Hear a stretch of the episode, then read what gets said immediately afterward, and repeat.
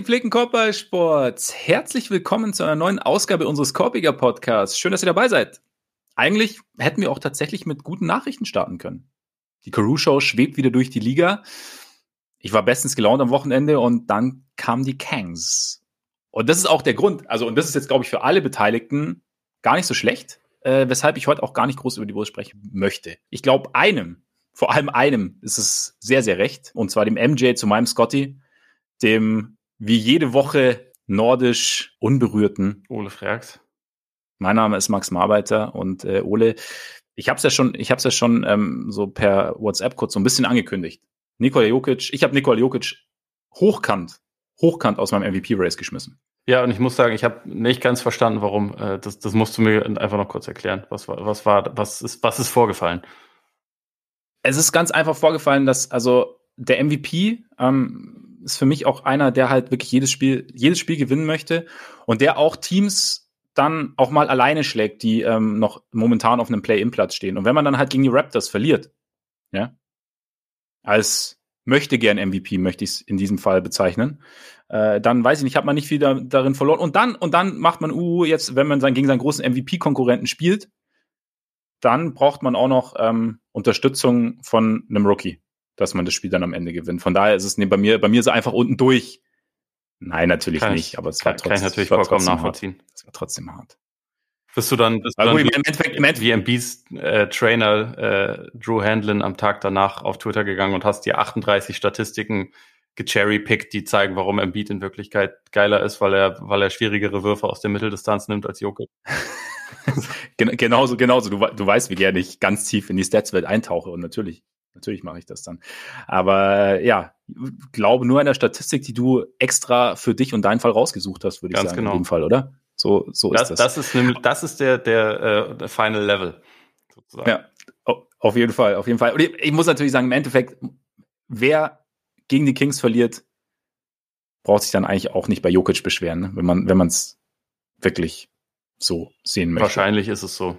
Vor allem sagen wir es mal so, was heißt, wer gegen die Kings, wer, wer gegen die Kings zwischenzeitlich mit 20 zurückliegt, braucht sich nicht bei Jokic beschweren. Da ist es definitiv so. Da kann man das wahrscheinlich da, dann einfach streichen. Da kann man das dann einfach streichen und ähm, deshalb, ja, vielleicht nehme ich ihn noch wieder auf in mein MVP-Race. Du hast mich überzeugt, obwohl du gar nicht, gar nicht viel gesagt hast. Aber, Finde ich gut, dass aber, ich dich überzeugt habe. Ja, ja, deine, deine, deine Präsenz. Ich habe, ich hab, weiß, ich habe deine ausgleichende, ausbalancierende Präsenz gebraucht, um wieder so ein bisschen zu Sinnen zu kommen. Okay. Weißt du, wie es ist? Ja, gern geschehen.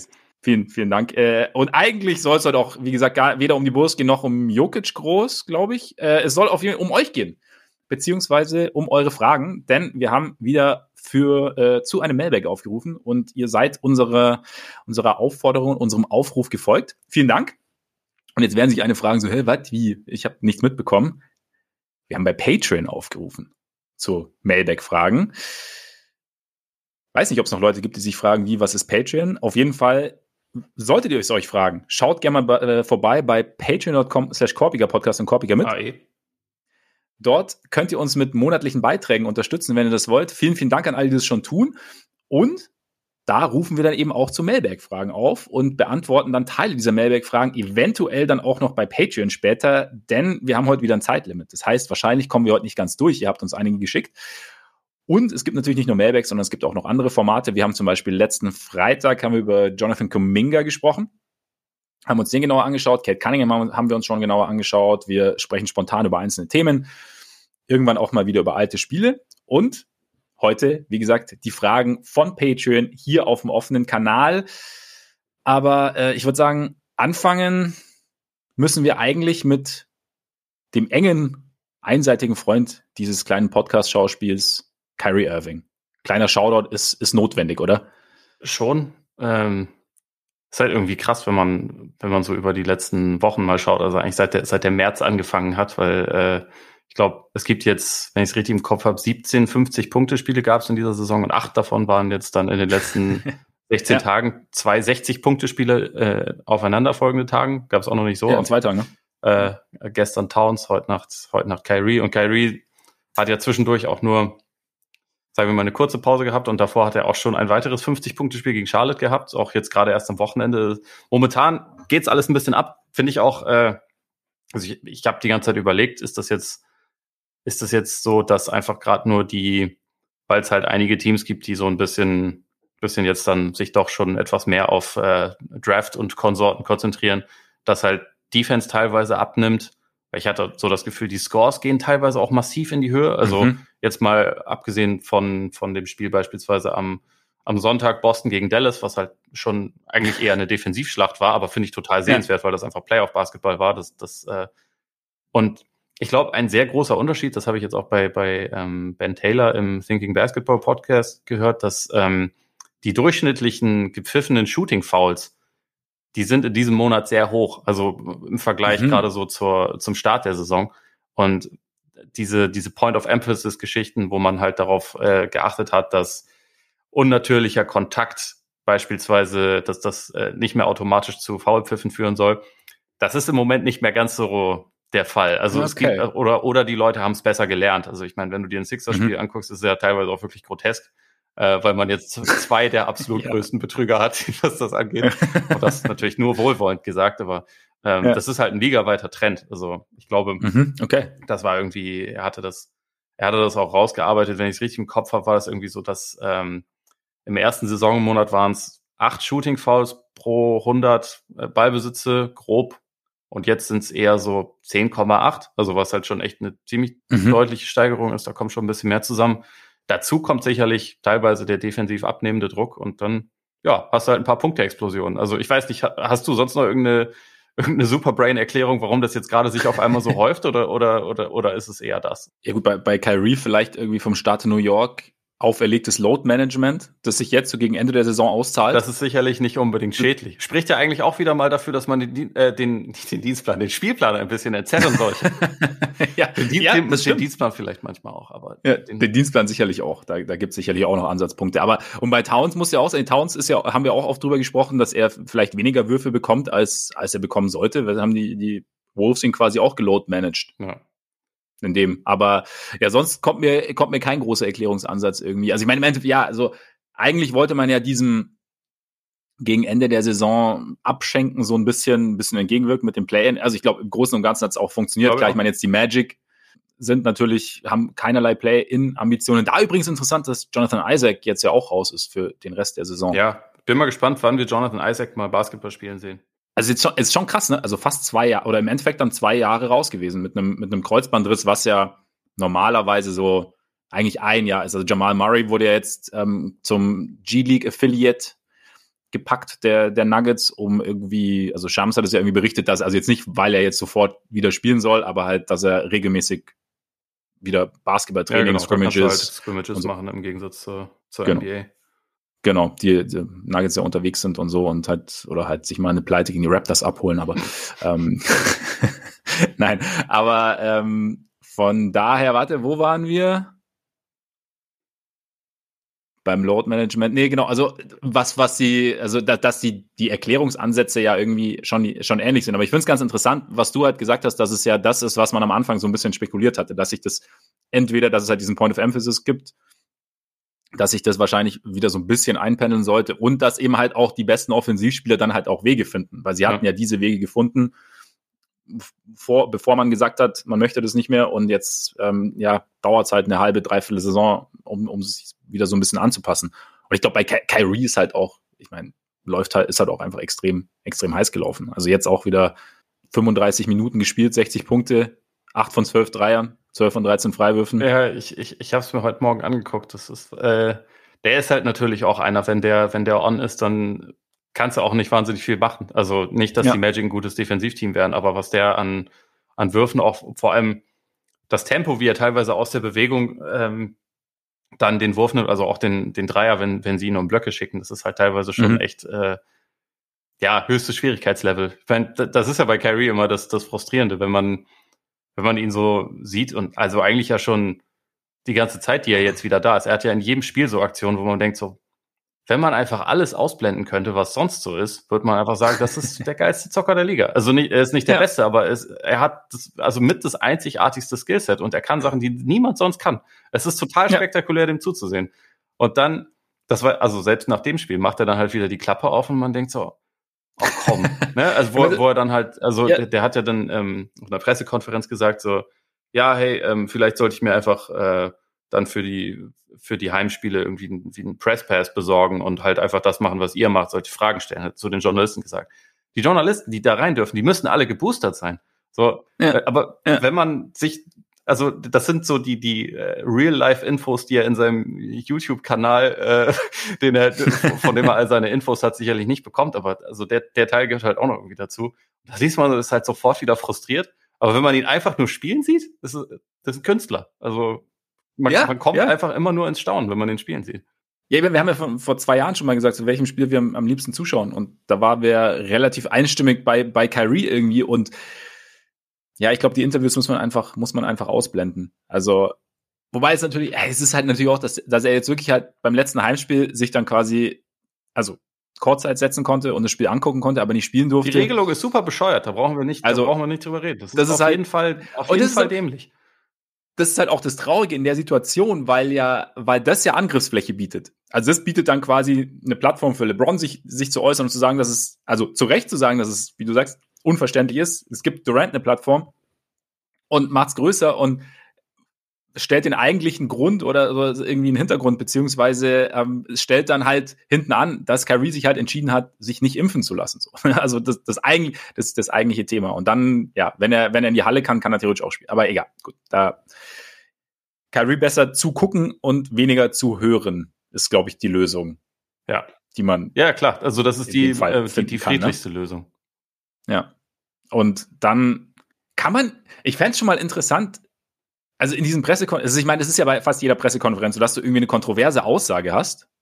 Oder, auch, oder nee, bei den wenigsten Pressekonferenzen hast du eine kontroverse Aussage. Aber wenn es eine kontroverse Aussage gibt oder wenn jemand mal so ein, also ich vermisse oft dann so eine Rückfrage.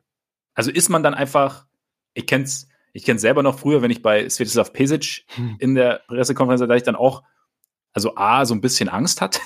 ja, natürlich. und B, dann auch manchmal, manchmal ist man auch einfach irgendwie so perplex. So. Also weißt du, dann hast du jetzt nicht, du hast dann nicht sofort die Frage parat. Aber ich denke mir manchmal schon so, genau sowas, wie du sagst. Also wenn er sagt, ich soll mir einen Presspass, oder gab es eine Rückfrage dann? Oder hat dann jemand gesagt, ja, okay, aber da, nee. Kann ich dir nicht, also, kann ich dir nicht sagen, weiß ich nicht. Äh, okay. Ich glaube, manchmal okay, gibt es sie schon, aber sie schafft es halt oft dann auch nicht auf das Videoschnipsel, was man dann auf Social ja, Media genau, zu sehen bekommt. Dann, ne? Genau, dann wäre es, genau. Das ist halt auch wieder das, da, da, da sind wir dann aber wieder bei tiefgründigeren ja. Problematiken der heutigen, heutigen Informationswelt. Auf jeden Fall. Von der, aber halt so dieses, dass man, dass man ihn dann schon manchmal so ein bisschen mehr in so eine Konversation bringt. Also um mal halt, also weißt du, das, das wäre ja eigentlich schon mal ganz interessant, weil er wirklich viel vom Stapel lässt im Endeffekt. Ja. Und dann, aber ich meine, das ist ja das Ding, ähm, also das, das ist, äh, ist ja schon ein bisschen länger her, aber wenn man ihn mit seinen Flat Earth Sachen dann konfrontiert, dann sagt er ja auch nicht, hm, du hast recht, sondern dann, äh, ja, ich habe es ja vielleicht gar nicht ernst gemeint. So, da, das ist ja dann immer sein, sein Ausweichen ja, ja. auf so Sachen, wenn er, wenn er irgendwie Kontra bekommt. Deswegen, ich kann das jetzt auf den Fall bezogen nicht sagen, aber das war ja in der Vergangenheit ja. durchaus schon häufiger so, dass er dann halt irgendwie irgendwie ausgewichen ist und sich ja nicht drauf eingelassen hat, was ja auch. Ja. Also das, das finde ich ja manchmal auch so fast sogar noch anstrengender, dass ich ihm halt häufig wirkt es ja nicht so, als wäre er überzeugt von irgendwas, sondern eher, als würde er provozieren wollen. Solche Leute gibt's ja, ne? Mhm. die halt irgendwie ja. denken, ah, nee, ich habe ja nur Spaß gemacht. Nehmt es doch nicht alles so ernst. So, hinterfragt ja. euch selbst, stay woke. Ähm, ne? Lest mal ein Buch. Ja. Oder ja. guckt YouTube. Ich weiß auch nicht. Auf jeden Fall YouTube. Dort, dort ist irgendwo die Wahrheit vergraben. Bestimmt. Man muss sie nur finden. Ja. Aber egal, geiler, geiler Spieler eigentlich. geiler Spieler, genau. Lassen, wir lassen es einfach dabei ja. und äh, schauen, wer, wer als nächstes 50 Punkte oder mehr auflegt oder wie es wie es weitergeht bei Curry. Weil ich meine, er war ja auch gegen die Sixers am Anfang hat er auch halt im Laufe des Spiels die wildesten Dreier getroffen. Er hat halt dann nicht, nicht die ganz, also hat auch 50 Punkte aufgelegt. aggressiv und körperlich verteidigt gegen James Harden. Fand ich auch äh, ja. interessant, weil man das jetzt auch ja. nicht nicht immer mit ihm verbindet, aber die Fähigkeit grundsätzlich ist, ist da. Und also ich meine, im Prinzip haben sie da ja auch ein bisschen gezeigt und jetzt auch über die letzten, ich glaube, die letzten drei oder vier Spiele hatten sie ja drei verschiedene 50-Punkte-Spiele. Einmal KD 53 mhm. gegen die Knicks und zweimal halt jetzt, jetzt Kyrie und ähm, dann dieses diesen Arschtritt gegen die Sixers, der natürlich auch noch auf eine besondere Art und Weise motiviert war. Aber im Prinzip haben sie in der, in der Zeit ja nochmal ganz gut verdeutlicht, warum man sie trotz allem irgendwie ernst nehmen muss. Ähm, selbst wenn ich mir nicht vorstellen kann, dass die vier Serien ohne Heimrecht gewinnen werden, weil das, glaube ich, mhm. einfach zu schwierig ist, weil im Osten zu viele gute Teams sind, ähm, wo das irgendwann sich vielleicht doch ein bisschen rächt, wenn man ja halt auch über, über die Saison nicht wirklich Automatismen jemals aufbauen konnte, selbst verschuldet, nicht vergessen, aber ähm, ja. es ist halt trotzdem einfach so, dass wenn du in einer Serie die beiden äh, vor der Brust hast und also nehmen wir, nehmen wir mal an, dass Kyrie bis dahin auch alle Spiele machen darf, dann ist es halt schon einfach so, das sind zwei der der singulär gefährlichsten Offensivspieler der Liga. Und der Supporting Class ist jetzt nicht überragend, aber ist auch, glaube ich, nicht so schlecht. Ähm, ja. Von daher, äh, unangenehm wird's, glaube ich, immer. Und irgendwie, das ist halt das Lustige, die, die sind ja beide so ein bisschen, bisschen Weirdos, aber so in der jetzigen Version sind sie irgendwie einfach voll realisiert. Also irg irgendwie ist das genau die Art und Weise, wie Kyrie und KD zusammenspielen sollten. So, wir machen jetzt einfach zu zweit unser Ding. Äh, wir, wir feiern uns gegenseitig ab. Wir sind Künstler und, äh, und alle sind ja. irgendwie gegen uns. Wir haben Feindbilder, egal, wir, wir, wir drehen auf und machen einfach unser Ding. Irgendwie, irgendwie passt es so. Das, das, das passt vielleicht sogar auch besser, als wenn James Harden so dabei ist und sie dann so diese Favoritenrolle sind. Weil jetzt sind sie vielleicht eher so Butch Cassidy und Sundance Kid, weißt du, die am Ende ähm, die, die ganze Armee gegen sich haben, aber äh, nicht gehen, ohne alle Patronen abgefeuert zu haben. Irgendwie ist, ja. ist das jetzt meine äh, Vision für die beiden. Da muss Ben ein, Simmons ein gar nicht mitspielen. Vielleicht spielt er irgendwann. Ein mit. sehr schönes Bild. Ja. ja, aber Ben Simmons ist auch, aber wie du sagst, Feindbilder hat ja auch schon, sie haben ja dann auch direkt sozusagen Ben Simmons aufgenommen und haben dann KD ja danach im Spiel so, er hat keine, keine Ben Simmons Boost mehr gehört jetzt, oder er hört jetzt nichts mehr, ne? Und ja, natürlich auch so ein smarter Move, dann, also um Ben Simmons sozusagen willkommen zu heißen und sagen, okay, gerade so, also we got your back und so und ähm, mir gefällt die Rolle auch besser. Es war ja von Anfang an so. Die beiden irgendwie in Brooklyn als Weirdos und oder als was heißt Weirdos, als spezielle Charaktere ist irgendwie ist ganz interessant und ich glaube halt schon, also ich weiß nicht, klar, Heimrecht hin oder her. Aber gibt's viele Teams, die höhere Höhen haben können als die Nets mit den beiden? Ich bin mir nicht sicher. Nö, also viele sicherlich nicht. Ähm, Bei den Heat zum Beispiel gibt's glaube ich, nach unten weniger Ausschlag, so, ne? Mhm. Aber also, wenn, wenn's, wenn sie kochen, dann ja, also gibt's halt gleich das, das, das Sternemenü. Bei, bei den Heat, da, da, bin ich im Moment sowieso immer so ein bisschen am überlegen, weil ich glaube, die haben eigentlich so die beste, wahrscheinlich die beste Basis von allen Teams im, im Osten zumindest. Ähm, sind irgendwie, obwohl sie viele Ausfälle hatten und nach wie vor haben, auf ihre Art und Weise eingespielt, sind auch clever und so, aber die haben halt Probleme am Ende von Spielen Offense zu generieren. Und wenn du da halt, also wenn du in eine Situation kommst, wo die gegen die Nets zum Beispiel sind und am Ende Buckets tauschen, da traue ich den beiden Nets-Dudes mehr zu, obwohl ich die Heat für das mhm. gefestigtere Team halte. Ne? Und das kann man, das kann man mit ein, zwei Matchups irgendwie durchspielen. Das ist, glaube ich, auch so ein bisschen die, die große Frage, inwieweit äh, Bam sein äh, seinen Offensivrun der letzten Zeit dann irgendwie so ein bisschen bestätigen kann. Aber so Halbfeld-Offense bei den Heat ist halt nicht unbedingt die allergrößte Stärke. Deswegen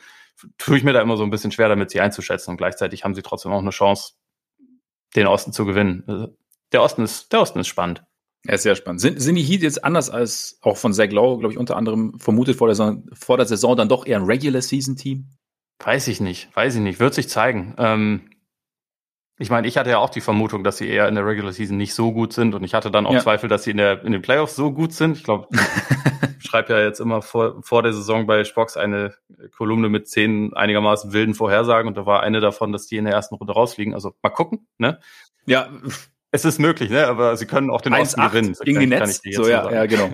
Ja. ja. Deswegen, deswegen mal schauen. Aber also eigentlich finde ich schon, dass, dass Jimmy Butler auch äh, gezeigt hat, dass er ein Playoff-Spieler ist. Und Bam hat ja in der Bubble auch gezeigt, dass er ein Playoff-Spieler ist. Kyle Lowry sowieso. Und trotzdem muss man halt erstmal sehen. Es, es gibt da so viele Faktoren, weil ich meine, letztendlich ist es ja trotzdem auch immer noch so, dass die, die vier besten Spieler von denen irgendwie keine 15 Spiele zusammen gemacht haben, glaube ich. Also Hero, Lowry, ja, Butler, Butler ist jetzt wieder verletzt, ne? Genau. Butler hat sich jetzt wieder verletzt. Also. Butler spielt auch irgendwie nie mehr als drei oder vier Spiele am Stück. Irgendwann kann man mhm. sich da halt dann schon auch mal Sorgen machen, aber wer weiß. Ja. Also in jedem Fall ist es aber ist es tatsächlich, also wir haben ich habe es jetzt gerade kurz gesagt, 1-8 dann gegen die Netz. Es ist halt schon sehr undankbar, wenn du jetzt davon ausgehst, dass du eine extrem gute Regular Season spielst und dann in der ersten Runde, also als Zweiter durchgehst oder die Conference gewinnst und dann halt erstmal auf die beiden Kollegen triffst und dann im Endeffekt keine Ahnung, welche Version von Ben Simmons wir sehen werden, ob er jetzt für dieses Jahr so ein bisschen der einfach nur den Defense-Spezialisten gibt, der den Ball in der Offense so ein bisschen mitbewegt und so, was, was ja fürs erste gerade in dem Team, bei dem wir auch oft sagen, dass sie sehr, sehr viele kurze Guards haben, nicht, nicht, nicht die schlechteste Rolle sein kann.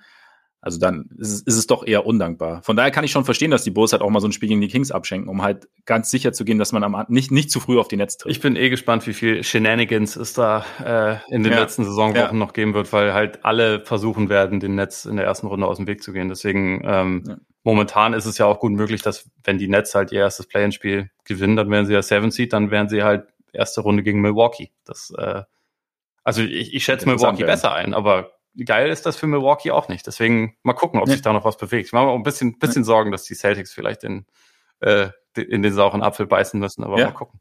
Wie sähst du's? Stand jetzt? Also so schlecht ist das Matchup nicht. Ähm, ich meine, Tatum hat ja auch gerade erst vor anderthalb Wochen mal ein, ein Duell gegen KD sozusagen gewonnen. Ja. Und äh, sie haben schon, sie haben schon äh, einfach, also die Defense der Celtics ist einfach richtig geil, muss man sagen. Mhm. Ähm, die ist, glaube ich, absolut Playoff-tauglich und die gibt ihnen in jeder Serie eine Chance. Also es gibt für mich kein Team in der Liga, gegen die, gegen das sie keine Chance hätten in der Serie. Aber es ist halt, und äh, das ist jetzt auch wieder so ein bisschen, was man halt in diesem Mavs-Spiel gesehen hat. Sie vergessen manchmal am Ende von Spielen immer noch so ein bisschen, dass sie Plays laufen können. Und mhm. dass sie selber, also dass die Offense nicht eine, einer verstopften Toilette gleichkommen muss, wo einer, einer dann irgendwie so ein bisschen alles machen muss und ähm, vergessen da so ein bisschen das, was vorher über das Spiel eigentlich ganz gut funktioniert hat. Und äh, das macht mir immer noch ein bisschen Sorgen. Also äh, sie haben ja jetzt auch im, im Zuge der letzten Wochen, wo sie so dominant waren, die Spiele waren halt meistens deutlich, die sie gewonnen haben. Und in engen Spielen habe ich immer noch so ein bisschen meine Zweifel. Und da, das ist halt dann wieder der Punkt, wenn die wenn die Spiele eng sind und auf der Gegenseite sind KD und, und äh, Kyrie, dann kann das natürlich auch immer bitter enden. Aber mhm. wer weiß. Ich, also da, da könnte ich jetzt momentan gar keine, gar keine Wahrscheinlichkeiten abgeben, einfach weil ich ja jetzt ja. auch noch nicht weiß, inwieweit, inwieweit Irving dann zur Verfügung steht. Spielt schon eine Rolle. und Simmons auch, äh, kann ja noch niemand, ja. niemand beurteilen. Das ist ja eh noch eine ja.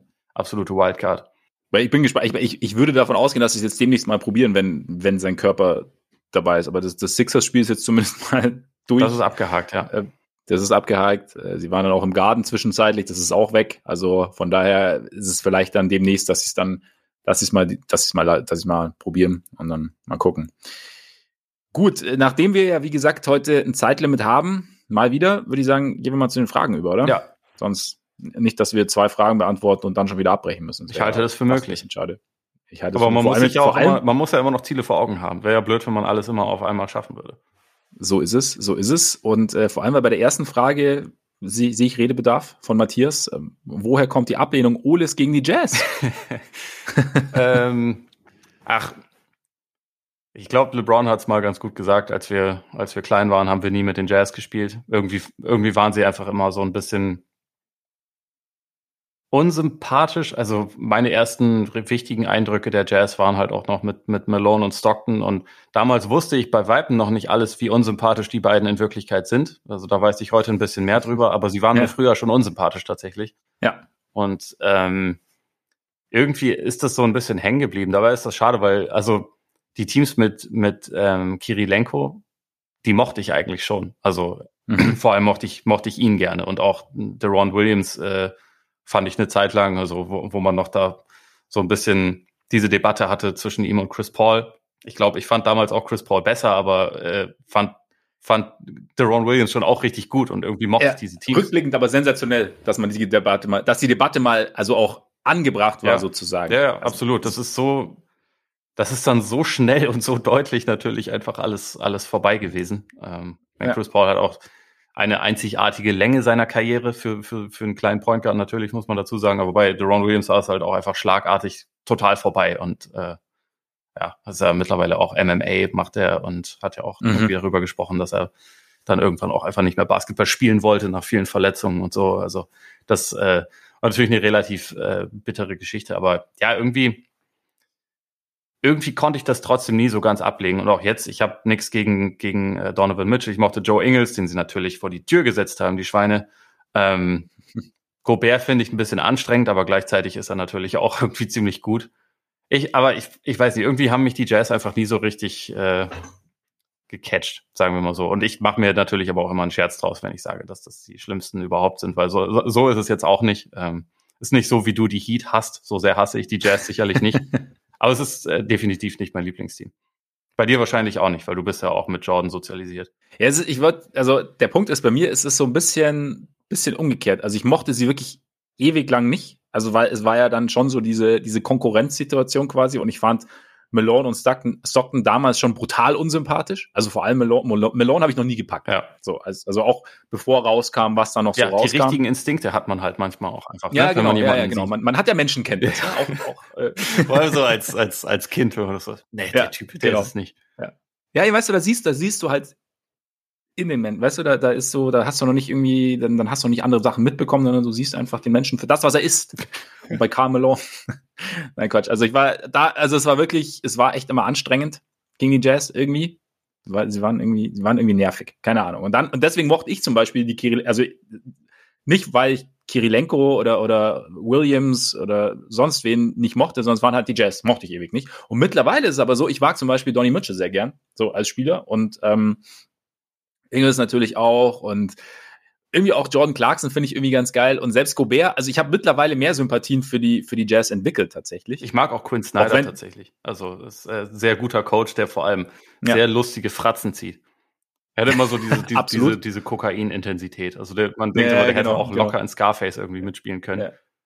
Die Frisur passt halt auch dazu, ne? Es ist halt schön, schön die, die Pomade, ja. ins Pomadeglas gelangt ordentlich.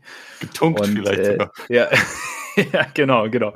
Ja, das stimmt, das stimmt. Also von daher, ich meine, kommende Nacht natürlich muss ja irgendwie auch so eine Niederlage gegen die Kings ausgleichen, indem man dann die Jazz schlägt. Und ich meine, Mike Conley. Also Mike Conley ist wahrscheinlich einer der beliebtesten Spieler der Liga, so durch die Bank. Ja. Also von daher haben sie eigentlich echt irgendwie ein ganz cooles, ganz cooles Team beisammen. Und der Basketball ist eigentlich auch ansehnlich, den sie spielen. Also Ja. von daher, ja, ich habe eigentlich mittlerweile nichts mehr gegen die Jazz. Nee, die Also meine, aktuelle du- Truppe kann auch nichts dafür. Das, das, das, Ja, das muss das ich auch klar echt sagen. so- das ist äh, also so historisch. so deren deren Medienmaschinerie äh, finde ich manchmal etwas nervig wegen, wegen ihrer Propaganda, so mit dem mit dem Screen Assist Quatsch und so. Das habe ich oft genug gehört irgendwie. Das finde ich so ein bisschen nervig, aber Man auch dafür kann halt ja auch das, schnell kann wieder, ja das? Team selbst eigentlich nichts. Eben, eben. Und ich meine, ich meine, die Fanbase ist jetzt auch nicht die sympathischste, muss man sagen. Sie- Also da gibt es ja auch gewisse Tendenzen hin und wieder, die es durchaus zu kritisieren gilt. Und von daher, ne? Ja, aber siehst du, damit haben wir noch die erste Frage schon abgehandelt. Sehr gut. Ja, siehst du, ich glaube, wir, wir schaffen mehr als zwei. Das ist, das ist hervorragend. Moritz fragt nämlich, das geht bei mir jetzt gleich ganz schnell, tatsächlich, sorry schon mal, äh, das System der March Madness und wann seid ihr das nächste Mal in den Staaten? Das System der March Madness. Ist das eine Ich Frage? muss Was echt ist denn da die Frage? ich weiß nicht, ob es darum geht, wie genau welche Teams sich qualifizieren Ach so. und wie, wie es dann abläuft. Ähm, ich muss aber dazu, deswegen, ich habe echt von College Basketball, ich habe keine Ahnung. Ich habe wirklich keine, ja, Ich auch nicht auf einer ähm, tiefen Ebene. Mich interessieren halt die, die Top-Talente. So, äh, da auch Shoutout an, an äh, Torben Adelhardt, mit dem ich gerade ein äh, Interview für Spox gemacht habe, um mal über die, äh, vor allem die, die Top 5 im kommenden Draft irgendwie zu sprechen, Mhm. die ja jetzt auch in dem, in dem Turnier vertreten sein werden.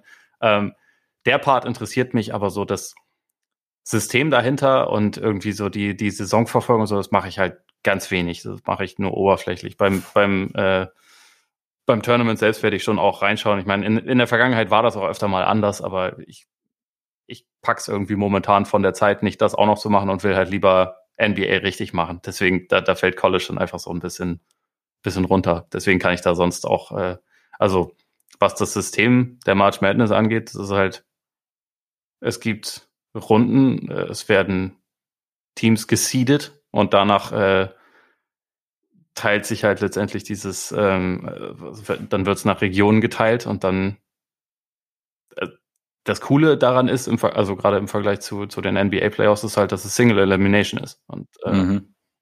deswegen sind halt Upsets wahrscheinlicher und gibt's immer mal wieder Upsets. Und ja, viel mehr würde ich jetzt zum System auch gar nicht sagen. Wenn ich das nächste Mal in den USA bin, äh, wahrscheinlich Anfang nächstes Jahr irgendwann. Aber so ganz klar ist das noch nicht. Okay. Ich, äh, ich weiß es tatsächlich auch nicht. Also in, in naher und nicht ganz so naher Zukunft wahrscheinlich eher nicht. Leider. Also wird sich wahrscheinlich nicht An ausgehen. dieser Stelle übrigens auch Shoutout an meinen, an meinen Kumpel Lasse, der momentan in, in New York wohnt und gelegentlich mal dann Ja. zu Spielen geht und mir vor ein paar Tagen so eine Auflistung an, an Spielen geschickt hat und gefragt hat, wo soll ich denn da mal hingehen? Ich, ich hätte Lust, mal wieder zu den Knicks zu gehen. Und dann äh, ich ihm, ihm was gesagt. Ich glaube, ich weiß nicht mehr genau, war, wahrscheinlich waren es äh, Grizzlies oder so. Und dann ein paar Minuten später, ah, und die Mavericks kommen, kommen äh, nach Brooklyn. Meinst du, das sollte man machen? Die Tickets sind nicht so teuer. Nee. Bin ich ein bisschen, äh, bisschen neidisch. So hätte ich auch. Aber ja. So, so ist das ja. manchmal. Luca und so brauchst du nicht. Passt schon. Hast du auch gesagt, ja, ich, oder? Ich habe ihm dann auch. auf gar keinen Fall. jeder Cent zu viel. Ja. Eigentlich ja. sollte okay. man nicht bezahlen, um dahin zu gehen, äh, ja. Doncic gegen Kevin Durant spielen zu sehen. Braucht kein Mensch. Braucht kein Mensch. Na, mal schauen. Irgendwann, ich, ja, wäre schon mal wieder schön. Ich glaube, letztes NBA-Spiel war bei mir 2014, damals, als wir in Chicago waren, glaube ich. Das war mein letztes. Dafür natürlich ein ziemlich gutes. Das war gut, ja. Ja, bei mir war es 2019, glaube ich. Ja, da war ich, da okay. war ich noch in Miami und habe da zwei oder drei Spiele gesehen. Aber Okay. Ah, stimmt, stimmt. Seither, ähm, ja genau, klar, Anfang 2020 noch in Paris, das Spiel, was dort ausgetragen stimmt, wurde. War ja noch, danach genau, war, ja, dieses, genau.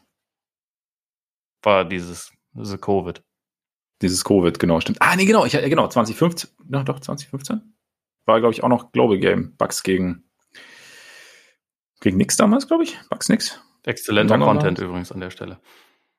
Das ja, schon, live ne? überlegen von. Ja, ja, ist immer gut. Vor allem für, bei so unfassbar wichtigen ja, Themen wie wann wir, wann wir schon live NBA-Spiel gesehen haben. Na, gehen wir weiter, um das Niveau wieder deutlich anzuheben. Patrice fragt, ähm, bin momentan viel am History gucken. Ein Spieler, der es mir besonders angetan hat, wie gut würde Kevin Garnett in der heutigen NBA funktionieren und was hat ihn besonders gemacht? Erstmal kurz Shoutout, weil gab ja am Wochenende seine Trikot-Retirement-Ceremony in Boston. Spiel war, glaube ich, du hast ja schon gesagt, war, war eine Playoff-Schlacht, war eine Defensivschlacht, wahrscheinlich ganz nach seinem Geschmack. Nur halt der Ausgang war es dann nicht ganz, ja. natürlich. Shoutout an dieser Stelle auch an Luka Doncic und die Mavs. Jede Niederlage eines direkten Konkurrenten ist ein Sieg. Ja, klar. Ja. Warum dann nicht Shoutout Spencer Dinwiddie? Egal. Auch der. Kevin Garnett, du als alter Kälte. Also der würde meiner Meinung nach traumhaft in die aktuelle Liga passen. Also einfach, weil das, was ihn damals äh, schon ausgezeichnet und, besonders gemacht hat, ist ja etwas, was jetzt sogar noch mehr gefragt ist. Also gerade dieses Defensiv kann wirklich glaubwürdig von eins bis fünf alles verteidigen, kann auch irgendwie jeden Körpertyp verteidigen, hat so eine ähm, Schnelligkeit und Athletik, gerade noch, noch in den Minnesota-Jahren, aber dann auch am Anfang, am Anfang in Boston, die einfach fast, äh, fast beispiellos war. Also er und Duncan waren die, die, also absolute Ausnahmeerscheinung und ich glaube, er war da halt einfach sogar noch, noch beweglicher und dadurch noch, noch vielseitiger. Das hätte halt wunderbar in die heutige Ära gepasst. Ähm, auch was sein Offensivspiel angehen, äh, angeht. Wahrscheinlich würde er in der heutigen Zeit Dreier werfen, weil er, er hatte ja einen mhm. guten Wurf. Er, seine Range ja. war halt nur eher so die, die Mitteldistanz, aber ich nehme an, in der heutigen Zeit hätte er relativ leicht sich auch noch ein bisschen weiter nach außen verlagern können und dann hat er auch da, wie, wie UB Brown immer sagte, Total Package, weil äh, war ein sehr guter Passer für seine Position, war halt auch da einfach äh, athletisch schnell, hatte einen guten Touch, ähm, hatte auch ein gutes Ballhandling für so einen großen Spieler, also war er einfach ähm, so was dieses, dieses Allround-Talent angeht, einfach ga ganz extrem seiner Zeit voraus. Ähm, es gibt ja dieses Video, das wird das wird regelmäßig ausgepackt äh, bei, bei Twitter und ist dann immer wieder zu sehen, wo er in so einem Team USA-Training einfach ähm, diesen Drill haben, wo äh, er einfach die ganze Zeit von einem Korb zum anderen geht. Da versucht immer einer, ihn vom Scoren abzuhalten und er kommt halt irgendwie immer wieder zum Korb, dribbelt dann auf die andere Seite, macht weiter. Und das, äh, da kannst du halt irgendwie so dieses, ähm, dieses vielseitige Skillset einfach sehen, was er hatte. Und mhm. äh, ich glaube, ich meine, wir sind ja jetzt gerade auch in einer Ära mit relativ vielen krassen, guten Big Men. Aber da würde er sich halt gut eingliedern. Und ich glaube, es ist schon, es wäre wahrscheinlich heute so, wie es damals auch gewesen wäre. Ähm, idealerweise hätte er offensiv noch einen dominanteren Perimeter-Scorer neben sich. Aber dann, ja, kannst du halt relativ äh, schnell Meister werden, glaube ich, mit ihm. Also das, das haben die Timberwolves natürlich äh, nie hingekriegt. Aber äh, eigentlich, also ich glaube auch, dass wenn, ähm, wenn er da früher rausgekommen wäre oder das Front Office da besser gearbeitet, dann würde man über ihn auch sogar noch mal ein bisschen anders reden. Also dann hätte er, glaube ich, sogar ein noch höheres Standing und er hat ja jetzt schon ein unfassbar hohes Standing, auch äh, zu Recht. Also wenn du auf seine Basketball Reference Seite beispielsweise geht, was der alles gewonnen hat, äh, also auch mhm. individuell, was der alles irgendwie abgeräumt hat und worin er die, die Liga angeführt hat und so, das ist, das ist ja schon richtig brutal und ähm, wenn man sich vorstellt, dass er das in einem größeren Markt vielleicht mit einem kompetenteren Front Office über weite Strecken gemacht hätte, dann ja, ich glaube, dann steht er auch in so All-Time-Rankings noch höher, als es, als es jetzt tut. Ja, und zumal, also man, ich, ich hoffe, ich, ich bringe es jetzt nicht durcheinander, aber man hat ihm ja auch nachgesagt, dass er theoretisch offensiv schon noch mehr hätte dominieren können. Also dass er eigentlich fast ein bisschen zu selbstlos ist vielleicht übertrieben, aber mhm. dass, dass das noch mehr möglich gewesen wäre, wenn er gewollt hätte, sozusagen. Also so hat man zumindest spekuliert. Ja, er hätte als, als seiner Karriere. Scorer hätte er, glaube ich, ja. Ähm, ja, egoistischer im positiven Sinne ja. sein können. genau, Fall. genau. Und von daher, ich glaube auch, ich meine, im Endeffekt wird ja, also man, das heißt ja immer so ein bisschen, Dirk hätte die großen Positionen mit revolutioniert, einfach durch seinen Wurf und, und Garnett war so der zweite eigentlich, der zwar nicht diesen, diesen Dreier im Spiel hatte, aber eben diese offensive Vielseitigkeit plus halt diese Beweglichkeit in der Defense. Und von daher, das ist, also er ist halt genau, wenn man sich einen Spieler für heute schnitzen könnte, ist er halt genau der. Und ich glaube, wie du die, als du die Big Man angesprochen hast, er in seiner Prime mit dem, mit dem Spiel von heute könnte ich mir vorstellen, wäre genauso eine Diskussion, also wie die wir letzte Woche geführt haben, die Top 3 Big Men, die irgendwie über allem stehen, dann könnte ich ihm ja auch gut vorstellen. Also gerade auch, ich finde es immer ganz gut, wenn man so sagt, also das Spiel dann von, von Spielern aus der, gerade aus der näheren Vergangenheit, weil man es dann halt selber auch so ein bisschen gesehen hat, dann zu versuchen, auf, auf die heutige Zeit über, zu übersetzen, gerade wenn es um den Wurf geht, einfach weil ich denke schon, wenn jemand einen gewissen Touch hatte damals, und also in der Zeit, in der der Dreier noch nicht so wichtig war, kann ich mir schon immer gut vorstellen, oder fällt es mir leicht, es mir vorzustellen, dass dann dieser Touch auch ein, zwei Meter weiter hinten funktionieren ja. könnte mit einer gewissen, mit einer gewissen Arbeit. Und äh, einfach nur, weil halt, weil der Fokus dann mehr drauf liegt. Und von daher glaube ich, also ich könnte mir heute, ja, ich glaube, man würde, man würde, oder ich kann mir gut vorstellen, dass man heute über Kevin Garnett als einen der besten Spieler der Liga diskutieren würde. 100 Pro. Und wie du sagst, ich meine, ich glaube, jeder Big hat gern einen guten Perimeter-Scorer an seiner Seite. Ja. Also Janis, jetzt ähm, Embiid mit Tyrese Maxi, nein Quatsch. Ähm. und Jokic hat ja theoretisch auch noch Murray. Ja. Also von daher. Dann weiter. Weil wir haben gerade schon kurz die Sixers angesprochen, deswegen passt eigentlich ganz gut. Äh, Stefan mit einer What-If-Frage zum Harden-Trade natürlich. Wäre es nicht besser gewesen, Anfang der Saison Kyrie gegen Simmons zu traden? War ja nie ein richtiges Thema geworden. Hätte das dazu geführt, Hardens Zufriedenheit noch zu halten, mit Simmons und Durant Spiele zu gewinnen? Oder hätte er trotzdem einen Trade gefordert und Durant hätte ohne seinen Freund, Ky Freund, Freund Kyrie auch einen Trade gefordert? Ähm, ich finde einfach die Idee und den Zeitpunkt des Simmons Trades spannend, ob es mit Harden statt Kyrie und der trotzdem super spielt, wenn er darf, ein besseres Team wäre. Danke euch schon mal. Freue mich auf die Mailback-Folge.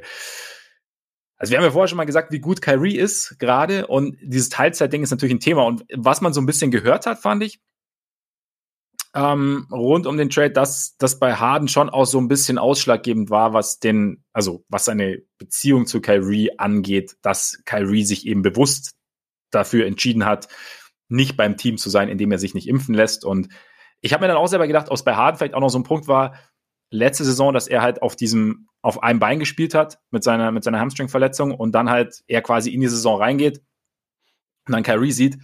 Ich meine, Harden, es ist ganz interessant, dass Harden eigentlich in der Position ist, weil normalerweise sagt man Harden ja gern nach, ähm, eher so auf der etwas fauleren Seite zu Lebemann. sein irgendwie. Ja, der Lebemann zu sein, genau. Ähm, ja, ich, das, insofern kann ich es mir schon vorstellen, dass Harden zufriedener gewesen wäre, wenn sie für Kyrie getradet hätten. Die Frage ist A halt, ob dieser Trade möglich gewesen wäre, weil man ja, weil die Sixers ja auch wussten, so wenn sie Kyrie bekommen, keine Ahnung, wie sich das, wie sich das gibt, weil sie auch wissen, also ich meine, Stefan hat es ja gesagt, also sein Kumpel Durant sozusagen und selbst mit einem seiner besten Freunde innerhalb der Liga ist es mit Kyrie im Lockerroom schwierig. Das heißt, ich glaube dann, dass da aus Sixers Seite, dass man da eher vorsichtig ist, kann ich mir, kann ich mir vorstellen. Ähm, und ich bin mir halt nicht sicher, ob die, ob die Nets mit Harden statt Kyrie besser dran sind. Als, als Spieler jetzt. Weil, wie, wie wir es vorher gesagt haben, ich meine, wenn, wenn Kyrie dann mal spielt, ist er halt einzigartig und nie, kein, ich, ich finde, ich finde, James Harden kriegt gerade nach, gerade nach diesem Spiel ein bisschen zu viel ab. Ja. Und es ist schon, also es ist, glaube ich, auch die, also ich kann verstehen, dass Leute genervt sind von, von James Harden. Einfach, also Bill Simmons wird ja auch nicht müde zu betonen, also er kann eigentlich ihm nichts Positives wünschen, nachdem er jetzt quasi bei zwei Teams gesagt hat, ich will raus und diese Teams sozusagen im Stich gelassen hat, kann ich auch irgendwie nachvollziehen. Ähm, gleichzeitig, ja, die Sixers wurden sehr hoch gelobt nach diesen Siegen gegen die Knicks und so. Ich glaube halt, es ist für ein Team wie die, oder generell für ein Team, wenn du so einen zentralen Teil bekommst, wie James Harden, ne? also der halt deine Offense im Endeffekt anleitet und ähm, der noch dazu mit einem eine, eine gewisse Harmonie mit einem anderen Superstar, der sehr dominant ist, finden muss, ist es, glaube ich, nicht so einfach, das innerhalb von zwei Wochen zu tun und dann irgendwie auf ein Team zu treffen, das noch dazu allerhöchst motiviert ist, dir eine reinzudrücken. Ja. Von daher würde ich diesem Spiel, also es ist jetzt für mich nicht so, wie er Bill Simmons zum Beispiel auch gesagt hat, Small Game James, ähm, zu sagen, okay, äh, Playoff-mäßig sieht es doch nicht so gut aus. Ich würde einfach mal irgendwie abwarten. Ja und dann sozusagen, ja, sie haben ja Seth Curry abgegeben. Ja, sie haben Seth Curry abgegeben und für den Moment hat Seth Curry ihnen vielleicht auch viel gegeben und Seth Curry ist auch ein sehr, sehr guter Spieler, der auch in Brooklyn, der auch den Netz sehr viel geben wird. Ich glaube aber, dass die meisten diesen Trade auch so, oder sagen wir mal so, ich würde diesen Trade auch trotzdem immer noch machen, weil ich glaube, James Harden einfach den Sixers mehr Möglichkeiten gibt. Ähm, Drei Sachen habe ich dazu.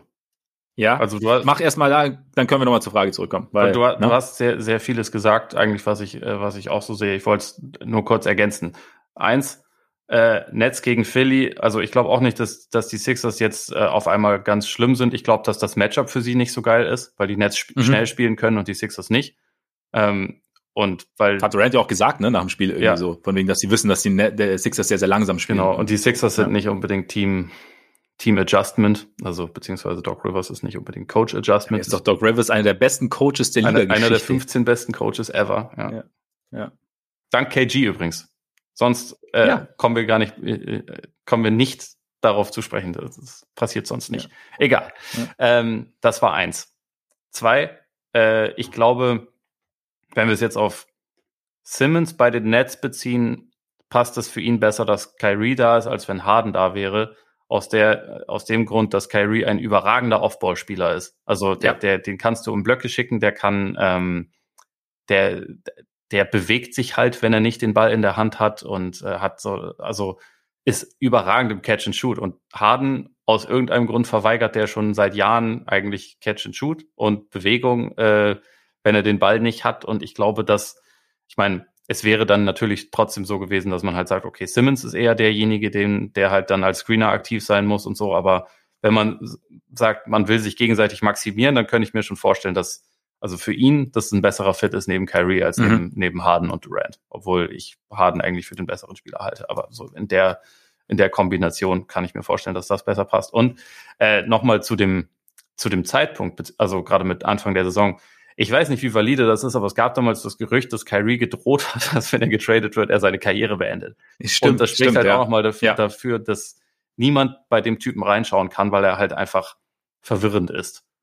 Mhm. Und das, ich kann mir vorstellen, dass das auch Leute abschreckt, weil in Philly wäre das ja so gewesen, dass er da hätte, hätte spielen dürfen. Also diese, diese Regelung gibt's da ja nicht, aber es konnte niemand einschätzen, wie er darauf reagiert, wenn er getradet wird. Deswegen ist ja jetzt auch völlig offen, wie es weitergeht, weil sein Vertrag ausläuft, beziehungsweise er eine Spieleroption hat, die er wahrscheinlich nicht sieht, aber äh, das ist ja schon völlig unklar. Und dass man da deswegen dann am Anfang der Saison keinen Deal eingefädelt hat, hat, glaube ich, auch damit zu tun. Also unabhängig davon, ob jetzt äh, überhaupt da verhandelt wurde mit, mit Simmons Irving, ob es da, ja. ob es da Gespräche gab, aber ich glaube, da, das willst du ja nicht mit der Kneifzange anfassen, wenn du weißt, Simmons ist jetzt mein einziges großes Asset, mit dem ich hier ein Meisterteam um Embiid bauen kann. Wenn du dann äh, quasi einen Schuss in den Ofen für Kyrie hast, der dann ja. sagt, nö, da bin ich raus. Können mich alle mal. Und es ist ja. ihm zuzutrauen, dann, äh, dann machst du es halt nicht. Das ist genau das Ding, glaube ich. Dass halt nach allem, was man so mitbekommen hat in den letzten Jahren, dass, dass man Kyrie wahrscheinlich alles in die Richtung zutraut und dass man dann eben, und genau, stimmt, war, war tatsächlich irgendwie Thema und von daher war es ja eben ich meine, Stefan hat es ja auch gesagt, es war nie so das, das, das heiße Thema. Und ich bin weiterhin davon überzeugt, oder, oder für mich ist die Wahrscheinlichkeit weiterhin sehr, sehr groß, dass beide Teams viel von dem bekommen haben, was sie brauchen können. Also ja. die Sixers ihren zweiten Star, Superstar neben Embiid, ähm, die Nets einen Defender, der, bei dem ich echt gespannt bin, wie er eben neben diesen beiden funktioniert, bei dem ich mir echt vorstellen könnte, dass wir wieder ein bisschen offensiv ein bisschen mehr sehen, der halt eben, wie gesagt, Defense bringt und halt noch ein bisschen mehr Tiefe. Von daher glaube ich, ich weiß nicht, ob für beide Teams mehr drin gewesen wäre und also wie du auch richtig sagst, ich weiß auch nicht, ob die, ob die Nets eben besser da stünden mit Harden statt Curry. Also klar, Harden könnte theoretisch jedes Spiel machen, aber bei Curry sind wir vielleicht auch auf dem Weg dahin und dann ja. wird man sehen. Genau. Ich glaube auch, dass der Deal für beide Seiten gut war. Einfach, also, ja. Das ja. gibt's ja in seltenen Fällen mal und in dem Fall haben beide, glaube ich, einfach relativ viel aus der, aus einer nicht so geilen Situation gemacht. Ja, zumal, wie gesagt, wir, wir haben es ja auch gesagt, ähm, Murray wollte sein, sein Superstar, wollte am liebsten James Harden, er hat ihn bekommen und ja, die Nets haben eigentlich einen Spieler bekommen, der, der gut zu ihm passen könnte, wenn er irgendwann spielt. Dann zu Hakon, einer eurer, vor allem von Ole, Lieblingsspieler, Andre Drummond. Geil, Ole, heute. Jazz und Andre Drummond sind sensationell. Zweimal All-Star, einmal All-NBA Third Team. Wie wird aus einem ehemaligen Max- und Franchise-Player ein Minimumspieler? Klar, weil er die ersten Jahre massiv überschätzt, aber mehr als das Minimum ist er doch schon wert, oder? Was kann er seinem Team noch geben? Und welches Team könnte in der Free Agency mit einem, äh, welches Team könnte in der Free Agency mit ihm ein Need füllen? Ähm, also erstmal, ich glaube, diese, diesen Absturz hat es gegeben, weil die Liga smarter geworden ist und ihn einfach auch eine Zeit lang beobachtet hat, beziehungsweise das, äh, wie sein Team mit ihm performt, weil das, was dazu geführt hat, dass er diese, diese Auszeichnungen hatte, die angesprochen wurden, also All-Star Game, sogar All-NBA und dass er einen Max-Contract und so hatte, das waren halt sehr, sehr hohe Zahlen einfach. Also, dass er mhm. ähm, 15, 15 Double-Doubles eigentlich äh, ständig halt abgeliefert hat, dass er diese unfassbar hohen individuellen Rebound-Zahlen hatte und ähm, es hat, glaube ich, eine Weile gedauert, bis man so gecheckt hat, okay, aber seine Teams sind eigentlich nicht unbedingt besser mit ihm und häufig sind sie sogar, was den, was Rebounds angeht, nicht besser, wenn er auf Court steht, weil er halt nicht ausblockt. Also sich halt mehr darauf konzentriert, dass er eigene Rebounds holt, aber das nicht unbedingt dazu geführt hat, dass das Team ähm, das Rebound-Duell gewonnen hat gegen das andere Team. Und das ist ja eigentlich das, was zählt. Und ähm, ich glaube, das hat sich so ein bisschen mit der Zeit äh, so die Erkenntnis so ein bisschen durchgesetzt, gerade auch in Detroit. Hinzu kam, dass Drummond selbst ähm, immer eigentlich mehr machen wollte, als er kann. So, also ähm, mhm. beziehungsweise er, er kann viele Sachen so ein kleines bisschen und wollte die mehr zeigen, als es sinnvoll gewesen wäre. Also dass er dann auf einmal irgendwie am Perimeter äh, dribbeln wollte, hat dann irgendwie mit einem Dreier rum experimentiert, obwohl er keine Freiwürfe, äh, Freiwürfe treffen konnte und so und dachte immer, er ist so ein bisschen Guard im Körper eines Centers und so und das war er halt einfach nicht und dadurch hat er nicht unbedingt dazu beigetragen, dass sein Team irgendwie so richtig viel von ihm profitiert hat. Und ich glaube, da hat sich einfach mit der Zeit das so ein bisschen die Erkenntnis durchgesetzt, okay, für das, was er verdient und das, was er machen will, ist er nicht gut genug. Und mittlerweile sind wir dann wiederum an einem ganz anderen Punkt angekommen, wo er selber gecheckt hat, dass er auf die Art und Weise nicht erfolgreich ist. Und ähm, jetzt sind wir an einem Punkt, also schon äh, letzte Saison in LA war noch ein bisschen knifflig, aber äh, diese Saison schon als Backup in, in Philly und jetzt als äh, momentan Starting Center in Brooklyn. Jetzt sind wir endlich an einem Punkt, wo er viel weglässt von dem, was man eigentlich nicht sehen wollte. Und dann ist er ganz schnell eigentlich schon ein wertvoller Spieler, einfach weil er riesig ist, weil er athletisch ist und weil er ja trotzdem irgendwie ein guter guter äh, Rebounder sein kann, als, als, als Rimrunner irgendwie effektiv sein kann, weil er ist ja immer noch sehr athletisch, er ist ja auch äh, gar nicht so alt. Das kommt einem zwar manchmal so vor, aber ja. ich glaube, er ist noch nicht mal 30, wenn ich es richtig im Kopf habe, oder? Ähm, bin, warte mal, ich, ich, ich weiß nicht das genaue Alter, aber ähm, jedenfalls, er hat halt irgendwie akzeptiert, dass er ein Rollenspieler ist und kein Star. Und jetzt ist er halt wertvoller als äh, tatsächlich 28. Ja, sogar 28, ja. Ein, ein, ein, mhm. ein sehr junger Dude, was man gar nicht so auf dem ja. Schirm hat, aber ja. ähm, auf die Art und Weise kann er dann halt doch auch wieder ein, ein positiver Teil eines Teams sein. Also ich glaube, das, das ist ja auch was, was sich bei, bei Dwight Howard ist es später passiert, aber es ist auch irgendwann passiert, dass er so gecheckt hat, okay, mir bezahlt jetzt keiner mehr 20 Millionen im Jahr dafür, dass ich irgendwie in ein Team komme und sag, äh, hier, ich ich bin kein guter Postspieler, aber gebt mir den Ball mal in den Post, weil ich will Touches und überhaupt. So diese Ansprüche sind halt irgendwann einfach ein bisschen gesunken. Und dann war er beim, beim Titelrun der Lakers 2020, hat er ihnen ja auch geholfen und war die ganze Saison über als, als äh, Energizer von der Bank wertvoll für sie. Und äh, Drummond ist jünger, ist auch ein bisschen an einem anderen Punkt seiner Karriere noch, aber äh, hat, glaube ich, mittlerweile auch einfach für sich akzeptiert, okay, ich muss, ich muss Rollenspieler sein und ich muss halt äh, da versuchen, dem Team irgendwie mit den Sachen zu helfen, die ich kann. Ich muss die Sachen äh, weglassen, die ich früher vielleicht gerne gemacht hätte, weil kein Team bezahlt mich dafür. und dann finde ich halt meine Nische. Und ich, ich glaube, da ist er jetzt gerade dabei. Und deswegen denke ich auch, dass er, also ob er jetzt in, in Brooklyn bleibt oder woanders hingeht, ich könnte mir auch vorstellen, dass die Nets ihn einfach behalten, wenn er so weitermacht. Aber mhm. ähm, dann wird er schon seinen, seinen Platz haben. Halt nicht als Max-Player, aber als, also ich denke auch mehr als, äh, als ein Minimum-Player, was jetzt ja momentan ist. Ja. Ja, ich glaube halt auch, also ich meine, er hat sich ja in Detroit im ersten Jahr war es ja also nicht so laut äh, nach, nach seinem Draft, ich glaube, an neunter Stelle wurde er gedraftet.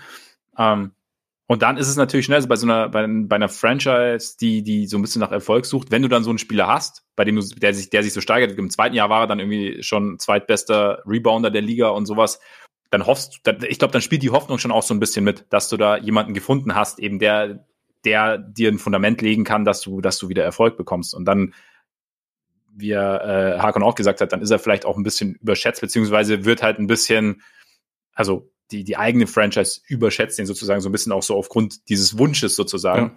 Und ähm, ja, ich meine, was du sonst gesagt hast, auf jeden Fall. Und ich finde auch in Brooklyn ist er sehr gut aufgehoben. Ich könnte mir tatsächlich auch, ich weiß noch nicht, wie das funktionieren soll, weil über Cap dann so sollte, sollte Zach Levine dann auch verlängern. Ähm, ich könnte mir auch in Chicago ganz gut vorstellen, weil er halt, weil da ist ja Thema Länge, Backup Center, Rebounding auch sehr, sehr groß. Und ja. Für einen Teil der genau. Mid-Level Exception kannst also ja. Taxpayer Mid-Level Exception, wenn, wenn ja. die Bulls dann in dem, in dem Bereich sind. Ja. Es gibt ja schon immer Möglichkeiten. Also ich glaube jetzt auch nicht, ja. dass er bei seinem nächsten Vertrag dann wieder 15 Millionen im Jahr kriegt, sondern vielleicht eher ja. irgendwas zwischen 5 und 10 oder so, würde ich halt schätzen. Ja. Aber ich meine, gerade den, den Netz gibt ja doch jetzt was, was sie gesucht haben. Also Physis, Länge, ähm, sie haben halt der, der gewisse Athletik, wie du gesagt hast. Also und, und es gibt halt jemanden, den sie neben Durant stellen können, der jetzt nicht unbedingt Nick, nicht Nick Claxton ist, der halt einfach noch so ein bisschen, ein bisschen unerfahrener ist, der natürlich andere Stärken mitbringt, aber sie haben halt noch eine, sie können auch dem Gegner halt jetzt noch einen anderen Look geben auf, auf den großen Positionen. Und das ja. hat ihnen ja schon irgendwie gefehlt. Also von daher, ja, vielleicht bleibt er dann auch einfach am Ende. Könnte passieren. Könnte passieren. Dann gehen wir weiter zu Semir. Wie kommt man am besten zu NBA-Tickets? Welche Arenen sind top und welche eher flop? Liebe Grüße vom zweitgrößten Bulls-Fanboy. Ich weiß nicht, wer der größte sein soll. Keine Ahnung. Ole. Keine Ahnung. Also was Tickets NBA-Tickets. Ähm, ja. Einfach ein, zwei US-Podcasts hören, weil dann hast du sofort äh, 48 Millionen Rabattcodes für, für SeatGeek und, und, genau. und, und StubHub und was auch immer. Aber ich glaube, SeatGeek ist ja. eigentlich nicht die schlechteste Adresse. Ähm, die empfehle ich besagten äh, Freundinnen äh, in New York dann auch bei Zeiten. Und äh, da findet man, glaube ich, eigentlich ganz gute Deals. Ich war jetzt nicht ja. in, in allen Hallen. Ich war, glaube ich, bisher in vier oder fünf. Nee, ich glaube in mhm. vier. Aber äh, ich glaube, sowas, das so vom, sagen wir mal, Design und so angeht, äh, fand, fand ich das Barclays Center in Brooklyn eigentlich so mit am nicesten, aber äh, die haben halt nicht wirklich eigene Fans. Deswegen ist es, glaube ich, da sehr davon abhängig, gegen wen es geht, ob da Stimmung ja. drin ist. In Chicago waren wir bei einem Spiel, wo halt richtig krasse ja. Stimmung war. Ähm, ja. das, war natürlich ziemlich geil. Miami fand ich auch cool, einfach weil's, weil's, weil's, äh, weil die Halle nett gelegen ist, ähm, sozusagen so am Wasser. Und äh, da, ist, da muss man sich halt darauf einstellen, dass wenn man reinkommt, äh, bei Tip-Off ist da noch nicht so viel los, aber so 20 Minuten später äh, füllt sich das langsam, wenn Leute da äh, gerne etwas später kommen, aber ja, und ich meine, der Madison Square Garden ist natürlich auch einfach äh, legendär, deswegen sollte man da schon auch mal gewesen sein. Ja, wenn es geht, auf jeden Fall. Genau. Ticketmäßig habe ich auch nichts anderes. Ich habe damals DubHub gekauft, tatsächlich. Und das, schade, geht nicht mehr. Da war ich in Oracle noch. Ähm, und das war eigentlich, gut, ich meine, klar, United Center lasse ich mal außer Konkurrenz laufen, weil da sind Kindheitsträume in Erfüllung gegangen. Das lässt sich halt schwer toppen. Deshalb, aber fand ich als Halle aber tatsächlich, ich meine, du hast ja auch schon gesagt, als Halle eigentlich ganz cool. Ist auch ein Riesenteil, ne? Wir sind da irgendwie ja. auf dem den siebten Stock hochgefahren auf die, mit dem Aufzug, auf die Journalistenplätze damals. Ja, ja da, da hätte man ähm, ein Fernglas brauchen können. Ja, auf jeden Fall. Aber äh, Stimmung war gut. Aber Oracle fand ich schon richtig krass, weil ähm, also erstens, ich weiß nicht, also ich bin da halt aus San Francisco dann rübergefahren und fährst ja irgendwie so unter, unter der Bay sozusagen durch. Ähm, mit der BART, glaube ich, heißt Und dann so, ich habe, was halt da auch dazu kommt, ich habe dann auf dem Rückweg den besten Hotdog meines Lebens gegessen. Von so einem Bauchladen. Also, ne? Und dann, was aber halt, was mir einfach getaucht, die Stimmung drin war halt einfach echt also dieses Rorical, wie es ja irgendwie hieß, das war, mhm. ich war 2013 da, das war eben vor dieser, vor der Dynastie sozusagen, tatsächlich gegen die Bulls damals. Ähm, und ich glaube, ich habe es auch schon mal erzählt, aber was ich halt einfach krass war, war, die Warriors haben, glaube ich, mit 30 verloren oder sowas. hatten eigentlich nie eine Chance, aber es gab mal so, so Momente, in denen halt so ein bisschen so aussah, als könnte was gehen. Und da war es halt einfach brutal laut. Ja. Und das habe ich sonst halt so nirgendwo gehabt. Das war halt richtig cool. Und da ist halt, das war halt auch noch richtig so eine, eigentlich gefühlt war es halt auch noch so eine, so eine Fankultur. Und das war halt irgendwie, das war noch so eine alte Halle und war jetzt nichts irgendwie nichts Besonderes, aber es war, war eigentlich ziemlich cool. Ähm, und ich war im, wie heißt Crypto.com, Crypto.com Arena, früher bekannt als Staples Center, Ah ja. ähm, bei den Clippers tatsächlich damals. Gegen die Nets. So neben Billy Crystal gesessen. Fast, fast. Ähm, mit äh, Darren Williams damals tatsächlich auch noch, habe ich noch gesehen. Und fand ich, also, ey, keine Ahnung, ich meine, LA ist halt irgendwie auch, war nett, also war, war jetzt, war jetzt nicht, aber es war, fand ich jetzt, war, war jetzt quasi mein, ich würde sagen, unspektakulärstes Erlebnis irgendwie. Also glaube ich, einfach, weil es halt, ja, war halt einfach eine moderne Halle sozusagen, die jetzt, oder halbwegs moderne Halle. Ähm, empfehlen kann ich trotzdem. Außenrum einen schönen Restaurant, Kneipenpark aufgebaut, wo man gesundes amerikanisches Pre- und Post-Sportessen genießen kann. Also von daher, ja, das waren, glaube ich, oder ich glaube, das waren meine drei Hallen, die ich bis jetzt gesehen habe. So, von innen. Haben wir also einfach alle noch ein bisschen was vor. So ist es. So ist es. Hast du eine, hast du jetzt mal abgesehen vom Garden eine, auf die du mal richtig Bock hättest? Den Garden in Boston meinst du wahrscheinlich? Ja, genau. Da halten wir es wie Bill Simmons im Book of Basketball. Ja. ja, ich ich wäre ich wär tatsächlich auch sehr gerne ähm, in der Oracle mal gewesen. Ähm, die Möglichkeit besteht ja nun nicht mehr. Irgendwie würde es mich mal sehr reizen, in Milwaukee in der Halle zu sein. Ähm, mhm. Und sonst Toronto. Aber auch einfach, weil ich mal wieder nach Toronto möchte. Die Ja, Stadt ist mich genau, einfach total ja. geil. Ich Ja. war dummerweise da, als sie gerade, äh, also 2016 war ich da, als sie vor nicht allzu langer Zeit aus den Playoffs ausgeschieden waren. Deswegen gab es da dann nicht mehr ganz so viele Möglichkeiten. Aber also von dort habe ich dann noch äh, die, die 2016er Finals gucken können. Ja, Aber Auch nicht so schlecht. Äh, ich, will, ich will da mal wieder hin, deswegen will ich da auch mal äh, in die Halle dann, auf jeden Fall. Aber am besten zu einer Zeit, wo dann auch mal Fans dort erlaubt sind. Das ist ja nicht immer, nicht immer der Fall. das stimmt. Das stimmt. Das äh, würde helfen. Ja, Toronto wäre es bei mir tatsächlich auch gewesen. Wells Fargo fände ich auch mal ganz interessant. Auch wenn ich, ich hoffe, dass sie bis dahin dieses Echo ausschalten, bis ich es mal irgendwann hinschaffe. Weil das finde ich immer ein bisschen anstrengend. Ich finde auch die Sixers Fans ganz schön anstrengend, aber das, das steht auf einem anderen Blatt. Das steht auf einem anderen Blatt. Ich finde auch die werden Sixers anstrengend. Das Problem ist, wenn du da hingehst, dann musst du dich halt darauf einstellen, dass du fünf Stunden dort bist. Aber kann man ja mal machen. Eben. Hast du mehr davon, kriegst mehr für dein Geld. Quasi. Mehr, mehr, mehr Freiwürfe fürs Ticket. Ja. Ja, gut. Äh, Tatum 99, moin Ole und Max. Andrew Bogut hat in seinem Podcast erzählt von einem Gerücht, dass Beal sich den 76ers anschließen will, um eine Big Three zu bilden. Was haltet ihr vom Gerücht? Wäre das realistisch und würde Beal zu Embiid und Harden passen? Äh, boah, also erstmal so zu dem, zu dem letzteren Teil. Ich glaube, Beal hat so ein Skillset, womit er eigentlich, also zumindest offensiv überall ganz gut reinpassen kann. Einfach Ja. weil er ja auch so jemand ist, der, der ohne Ball effektiv sein kann. Er hat sich natürlich über die letzten Jahre auch daran gewöhnt, den Ball ziemlich viel zu haben. Äh, Also das schon, aber man könnte es ihm vielleicht auch äh, schmackhaft machen, äh, anders, äh, anders, also sich wieder so ein bisschen in die andere Richtung zu entwickeln. Also mehr, äh, weil ich glaube auch, eigentlich ist er am besten, wenn er halt nicht der, der Lead Dog ist, sondern halt äh, zweite Option oder in, ich meine, in dem Fall wäre dann sogar nur dritte Option, aber äh, ich glaube, das, das würde ihm am besten liegen. Aber was das Realisierbare angeht, da bin ich mir jetzt nicht so sicher. Also da müsste man den, den Wizards dann wahrscheinlich irgendwie ein Paket aus Maxi und Harris oder so schmackhaft machen, damit Mhm. das irgendwie von den, äh, von den Gehältern her passt. Ähm, ich meine, Maxi ist natürlich ein super Asset, aber aus Sicht der Sixers hätte ich jetzt ehrlich gesagt gerade auch nicht unbedingt die Not Maxi abzugeben. Ja. Weil ich finde, der passt da halt auch ziemlich gut rein und äh, verdient, Ja. verdient deutlich weniger Geld, aber ähm, Möglichkeiten gibt's natürlich irgendwie schon meistens. Ich bin halt gespannt, weil ich denke mir, also du hast, also ich, ich stimme dir zu, dass er vom Skillset her eigentlich ganz gut in ihm passen würde, einfach aufbauen und dass er auch, ja, vielleicht als zweite Option, aber ich, ich glaube schon, dass er jetzt nicht wirklich über die dritte Option hinauskommen könnte, einfach aufgrund der Tatsache, dass, dass Harden derjenige ist, der den Ball irgendwie bringt. Du hast ja vorher auch angesprochen, weil der Aufbau sowieso jetzt nicht so wahnsinnig viel macht. Ist vielleicht, vielleicht ändert sich sowas irgendwann. Ne? Ich, ich, für mich ist jetzt nichts irgendwie immer für immer in Stein gemeißelt, aber tendenziell, wenn wir mal Stand jetzt sehen, plus dann hast du Embiid, den du ja, du wärst ja dumm, wenn du Embiid zu deiner dritten Option machen würdest. Ja, ja, das kannst du selbst wenn se Selbst wenn es nur in einem Fünftel der, äh, der Possessions ist so. Also das, das, das ergäbe jetzt für mich keinen Sinn. Von daher, wer glaubt, müsste Biel schon sehr, sehr viel von dem opfern, was er jetzt in letzter Zeit gemacht hat. Ich bin halt bei solch, bei Spielern, die sozusagen so ein bisschen gefühlt überqualifiziert sind für ihre Teams.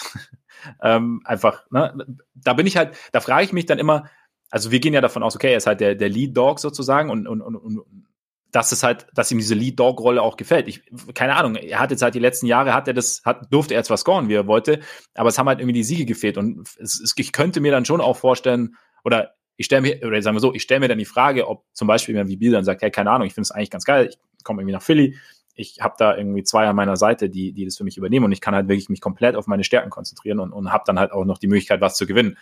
Von daher bin ich hin und her gerissen, aber auch da wäre, also er ist, also als so dauerhaft dritte Option, was er dann wahrscheinlich wäre, ist er für mich dann irgendwie auch wieder ein bisschen überqualifiziert. Also ja. ich weiß auch nicht, ob das, ob das äh, quasi der Spielertyp ist, den die Sixers jetzt am meisten ins Visier nehmen sollten. Jemand, der eigentlich auch den Großteil seines Werts darin bezieht, dass er halt ein Scorer ist. Weil ja. Scoring ist eigentlich nicht unbedingt der, das, was sie jetzt gerade am meisten brauchen, würde ich denken. Aber ja. es ist halt irgendwie äh, auch diese, diese Sixers-Denke von wegen Stars, Stars, Stars. Und irgendwie finden die es dann schon raus. Also ja. Schauen wir mal. Del Murray importiert das, hat es importiert aus Houston. Aber ja, ich bin sowieso Fan der anderen Angehensweise. Aber das wurde auch schon regelmäßig thematisiert. Damit zu Nick, kurz nach dem Spiel der Dubs gegen die Bucks. Inwieweit muss die Gravity von Steph Curry in einer MVP-Diskussion neben den Zahlen Bedeutung finden? Wenn er ständig gedoppelt wird, ist der Vorteil für den Rest der Offensive ja definitiv da, auch wenn er nur sieben Würfe nimmt. Danke für den geilen Pod. Danke dir. ähm, also ich glaube auf jeden Fall, dass das, dass das eine Rolle spielt. Also, oder eine Rolle spielen sollte. Ähm, ich ich habe auch, hab auch den Eindruck, dass es immer eine Rolle spielt. Ich glaube halt, in dieser Saison ist es einfach schwierig, weil er halt statistisch, was die Quoten angeht, mit die schlechteste Saison seiner Karriere spielt. Das heißt, die Gravity ist immer noch da, aber der Rest ist halt nicht so da, wie man es von ihm gewohnt ist. Und gerade dann in einer Saison, in der andere so spielen, wie sie es noch nie vorher getan haben, glaube ich, ist es dann schwierig, ihn damit, also mittlerweile schwierig, ihn mit aufzunehmen. Aber diese, diese Gravity ist definitiv ein, also ist definitiv ein Punkt, aber man sieht es ja immer wieder, weil egal wie schlecht er wirft, was dann für das, wenn du das einzelne Spiel anschaust oder die einzelnen Spieler anschaust, egal wie schlecht er wirft, offen stehen wird ihn trotzdem niemand lassen. Und dadurch, dass, und es ist ja nicht, es ist ja nicht nur der Punkt, wenn er den Ball jetzt irgendwie bringt oder wenn er den Ball in der Hand hat, sondern auch, dass er sich ja permanent bewegt. Also das ist ja nochmal so ein Ding. Ja. Also das ist ja dieses, dadurch hält er die Defense permanent in Bewegung. Und das ist, das ist, glaube ich, wirklich ein Riesenfaktor. Das ist, glaube ich, auch schwerer zu packen, einfach weil es halt schwerer zu erfassen ist. Ähm, Gerade auch statistisch. Aber ich glaube halt in der Saison einfach, weil er halt, weil er mit dem Wurf halt für ihn, für ihn, wohlgemerkt, so große Probleme hat, glaube ich, reicht es dann im Endeffekt, also im, im Paket nicht, aber grundsätzlich auf jeden Fall. Ja, also die, die Gravity ist auch äh, einer der Hauptfaktoren, warum er einer der fünf bis zehn wichtigsten Offensivspieler aller Zeiten ist. Also das ja. ist einfach so. Dass, äh, und manches lässt sich statistisch schon erfassen, einfach im Sinne von Offensivrating mit ihm war immer, immer gut. Also ist auch, ist auch jetzt mhm. gut. In dieser Saison kommt halt ein bisschen noch schädigend hinzu, dass jetzt die in den beiden Monaten ohne Draymond man gesehen hat, es gehört auch noch was dazu, damit das alles so funktioniert, wie es, äh, ja. wie es im Idealfall funktioniert. Also ich glaube, die letzten zwei Monate haben auch noch mal ganz gut verdeutlicht, warum warum Green halt auch so wichtig ist für diese ganze Maschinerie. Da haben wir ja auch äh, in der Patreon-Folge über äh, Kuminga Euda auch ein bisschen drüber gesprochen, dass halt dieser, dieser Teil der Warriors Offense gefehlt hat und man hat es jetzt im ersten Spiel mit Draymond auch schon wieder gesehen, dass er halt einfach sofort so einen Impact hat, weil er einfach derjenige ist, der das, der das Ding irgendwie steuert, so ein bisschen. Und das äh, hat, glaube ich, also dem MVP-Case von Steph in dieser Saison, der jetzt, wie du schon gesagt hast, auch aufgrund der individuellen Zahlen nicht mehr wirklich da ist im Vergleich zu anderen, die dort sind, hat halt auch noch zusätzlich ein bisschen geschadet. Was nicht heißt, dass er eine schlechte Saison spielt und was nicht heißt, dass er äh, wahrscheinlich in der Top 10 trotzdem stehen sollte, weil er halt einfach diesen, ja. diesen Impact hat. Aber ähm, ja, gibt andere, die einfach individuell bessere Saisons haben. Ja, auf jeden Fall. So kann man es, finde ich, ganz gut zusammenfassen. So, ein bisschen Zeit haben wir noch. Ja. Gehen wir weiter, oder? So, so, so eine schaffen wir schon noch. Eine schaffen wir noch. Dann gehen wir zu weiter. Habt ihr ein absolutes Lieblingsspiel, welches ihr euch immer wieder gerne anschaut? Bei mir zum Beispiel Game 7 von Cavs gegen Warriors 2016. Die letzten fünf Minuten sind so intensiv, obwohl oder gerade deshalb gefühlt ewig keiner trifft und die Anspannung fast ins Unermessliche steigt. Hast du eins?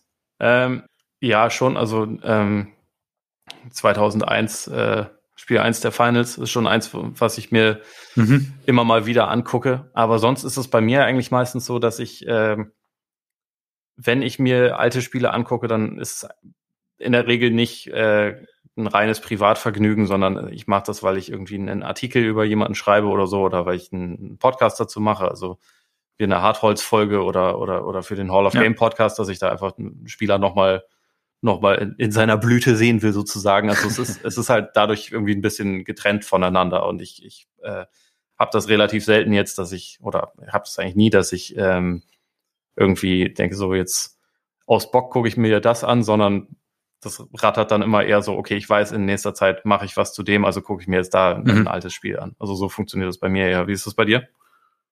Äh, bei mir, ich habe tatsächlich so All-Time-Favorite-Spiele einfach, die, an die ich sehr, sehr gern zurückdenke. Ich gucke sie mir aber auch selten jetzt noch mehrere Male an. Also, aber eins meiner absoluten Favoriten ist tatsächlich, also erstens, weil ich es damals live gesehen habe und zweitens, weil da sehr viele Emotionen involviert waren, äh, Spiel 6 1997er Finals, als die Bulls den, den Titel geholt haben, weil das im Prinzip da ist halt, da kam halt wirklich alles zusammen. Also Spiel 6 zu Hause, Meisterschaft klar gemacht, bis kurz vor Schluss mega eng gewesen. Dann eben dieser, dieser Pass von Jordan auf Steve Kerr, also dass dann quasi irgendwie ein Rollenspieler diesen Wurf trifft mit ein paar Sekunden auf der Uhr, dann hattest du aber immer noch diese Anspannung, weil die Jazz, ich glaube, die Bulls waren dann zwei vor dabei oder waren sie sogar noch einfach, ich bin mir nicht mehr ganz sicher, aber also die Jazz hätten, hatten noch genügend Zeit, um mindestens mal in die Overtime zu kommen. Und dann halt äh, dieser Stil von Scotty Pippen dann segelt halt auf den Bauch, passt den Ball dann quasi nochmal Richtung Kukoc, Kukoc dankt und dann halt, und diese Halle explodiert halt komplett, schon alles Scotty Pippen auch, also die Bilder dazu mhm. natürlich auch noch. Also es war irgendwie, keine Ahnung. Und wie gesagt, ich habe es ich hab's damals live geguckt und es war, da, da, das ist halt, bei dem Spiel geht mir quasi heute noch das, noch das Herz auf. Also das ist, ähm, von daher, das ist so mein All-Time Favorite Spiel, glaube ich. Das, das haben das, sie bei ähm, Last Dance ja auch nochmal sehr schön inszeniert. So, so diese, diese, ja. diese letzten Szenen und den Stil und ja. so. Das, hat, das habe ich auch genau. gerade sehr vor Augen. Ja, genau. Also von daher das und ja, was, was wir halt immer noch mal gucken müssen. Ich habe das tatsächlich damals noch gar nicht so richtig gesehen, aber dieses, was war das, 2009 Bulls Celtics Triple Overtime. Mhm. Das ist wahrscheinlich eins so der, der intensivsten irgendwie, die man, die man so hatte. Ähm, Gerade so mit Playoffs natürlich.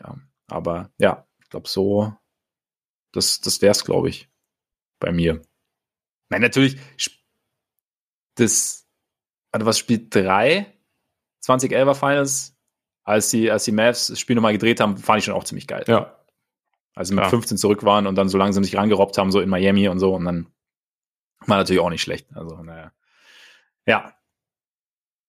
Sonst habe ich gerade keins mehr auf Lager. So aus der jüngeren Vergangenheit.